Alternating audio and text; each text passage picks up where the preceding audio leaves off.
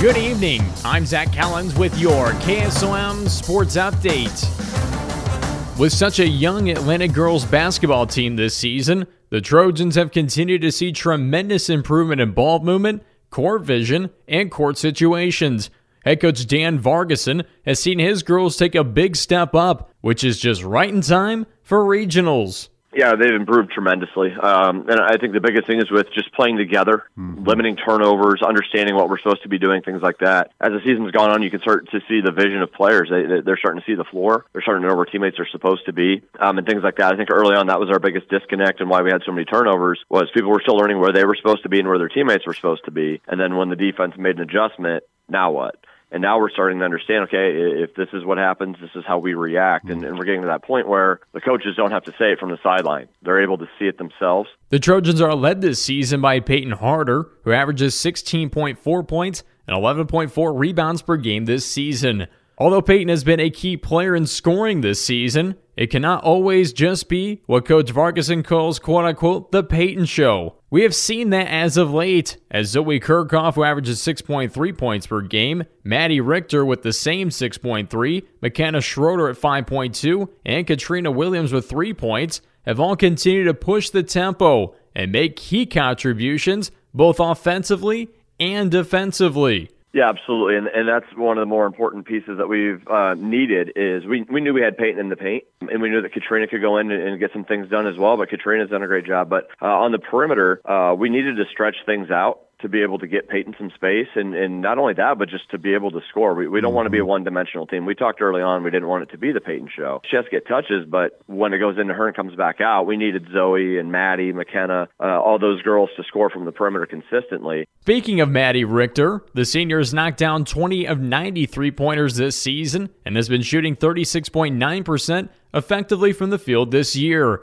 Her game continues to improve and has become a crucial part of the Trojan offense. Yeah, Maddie is somebody who she definitely is really good at stretching the floor for us. She's shooting over 30%, almost made 33s on the season. Uh, so she's somebody that's tough to defend. Plus, this year she's gotten much better at dribbling and, and getting to the basket, not just the dribbling, but actually getting somewhere and, and, and finishing moves. So that's been good for her to be able to expand her game. Looking into their opponent, Southeast Valley, who finished 11 and 8 this season, they're led in scoring by Kenneth Scott and Breck Mills. Scott has averaged 18 points, 3.6 assists, and 4.1 steals per game this season, while shooting 46% from the field. Mills is averaging 14.9 points and 8.4 rebounds per game as the two most effective players on the floor for the Jaguars. Yeah, like you said, those are their two main players, Kenneth Scott and Breck Mills. Uh, they shoot the majority of their shots. I think between the two of them, they've taken almost 600 of their 800 shots on the season. So you know they're going to put up their shots. Uh, they're both over 40% from the field, 28% and 24%. And, and Breck Mills is a tall player. She's 6'1", and, and she prefers to play out on the perimeter so she can shoot over people. So that's a big advantage for, for them as well. And she's a good rebounder and, and just good all-around player. Uh, and they get to the basket very effectively, and they'll play in transition. So we've got to make sure we take that away and try to limit them, uh, you know, and, and force other players. Uh, you know, their next leading score is 4.6 per mm-hmm. game. So the girl makes two to three shots those are the types of players that we got to have beat us. We can't let Scott and Mills go off and, and take control of the game. The Trojans head out to Southeast Valley High School today for the Class 3A Region 7 competition for an opening tip off at 7 p.m. KS 95.7 will be live with the broadcast as myself, Zach Collins, has the call with a pregame show at 6.40 p.m.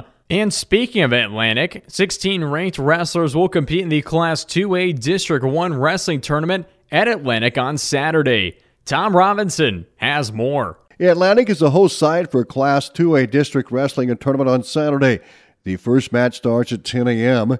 Atlantic and Creston, Greene County, Knoxville, Prairie City, Monroe, Perry, Saydel, and Van Meter will compete for the top two spots on the podium and a trip to the state wrestling tournament on February 14th to the 17th.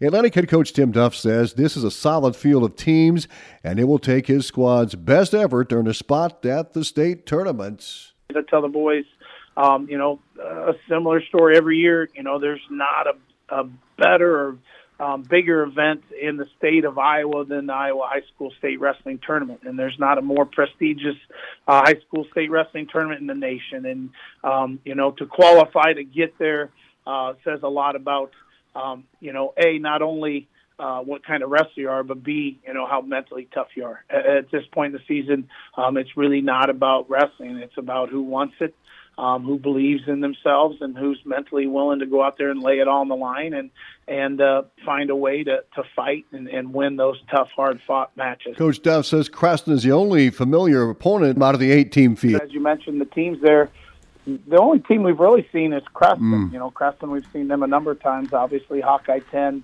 opponent, and, and uh, you know, just Southwest Iowa, they uh, at, at a number of the similar tournaments that we go to. And, and so we're going to see some different competition there when you see Knoxville, Perry, Saydel, Prairie City, Greene County, Van Meter.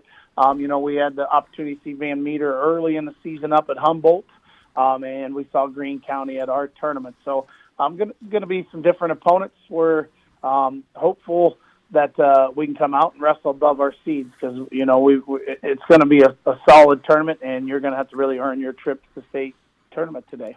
Top 16 include 106 Tay Jordan of Atlantic ranked 7th, Quinn Ariano from Van Meter ninth, Christian Ahrens of Creston ranked second at 120. Aiden Smith of Atlantic ranked second at 126. Colton Keller of Knoxville ranked 12th at 132. Austin Evans of Creston ranked 5th at 144. Tucker Wheeler of Prairie City Monroe ranked 6th. At 150, Hewitt O'Brien of Prairie City Monroe ranked 11th. 157, Gavin Shearman of Greene County 4th. 165, Brent Denhart of Greene County 4th. Brent Bollinger of Creston 10th. 175, Daniel Gorshik from Knoxville 4th. 190, Kane Kilmer Perry fourth. At 215, Keegan Schneider Perry ranked 10th. At 285, Max Chapman of Creston fifth. Evan Sorensen of Atlantic sixth. Tune in to 95.7 FM for complete coverage. The first update starts at 10.05 a.m. I'm Tom Robinson reporting. Thank you, Tom, and let's continue our wrestling coverage as we head on over to Cam. The Cam Cougars got in some wrestling action on Tuesday at the Rolling Valley Conference Quad and fell in all three matches due to a depleted squad of just seven wrestlers. Regardless of the team not being able to take a win, the Cougars saw success from Owen Hoover, Tristan Becker, and Gunnar Neymanny on the mats. Well, with an incomplete team of only uh, seven wrestlers, it's kind of hard to uh, win against teams that have full roster team wise, but individual is mostly what I look at. And yes, we, we had some pretty good matches. Some of them, you know, could have done better and, and uh, had a better outcome, but I think overall we did good as a team. In the last few days, the Cougars have been getting in multiple repetitions to prepare for wrestling action in districts. These minor tweaks are huge going into one of the biggest challenges of the season. We've been just pretty much uh, doing some live wrestling, most of the things that major things that need to get fixed are we just don't have the time to fix those. So we, you know, just the minor detail tweaks and really just getting that conditioning of uh, live wrestling in for the district tournament. Two wrestlers have a chance to make it to Des Moines for the state tournament.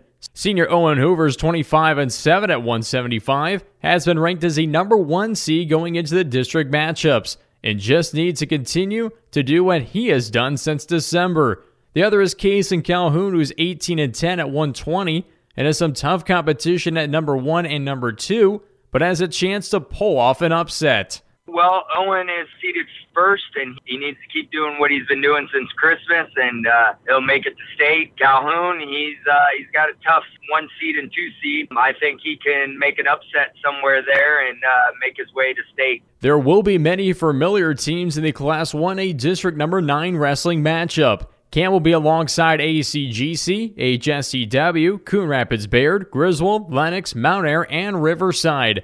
This helps the Cougars to where they're going up against some familiar foes and can prepare for the matchups that lie ahead. Well, it helps us see what those teams are teaching move wise, and we can capitalize on working it on some counters and hopefully not getting caught into situations that you know we saw when we went against them. Cam travels to Oakland at Riverside High School for the district matchup for a chance to go to the state tournament. The meet will start at 10 a.m. It'll be broadcast on 96.5 KSOM with an audio stream on Western Iowa Today TV, with Austin West providing updates all day long. And in collegiate news, Iowa State's Tamin Lipsey has been named to the 2024 Naismith Defensive Player of the Year watch list as one of 15 players on the list. He joins three other Big 12 players on the list for the award.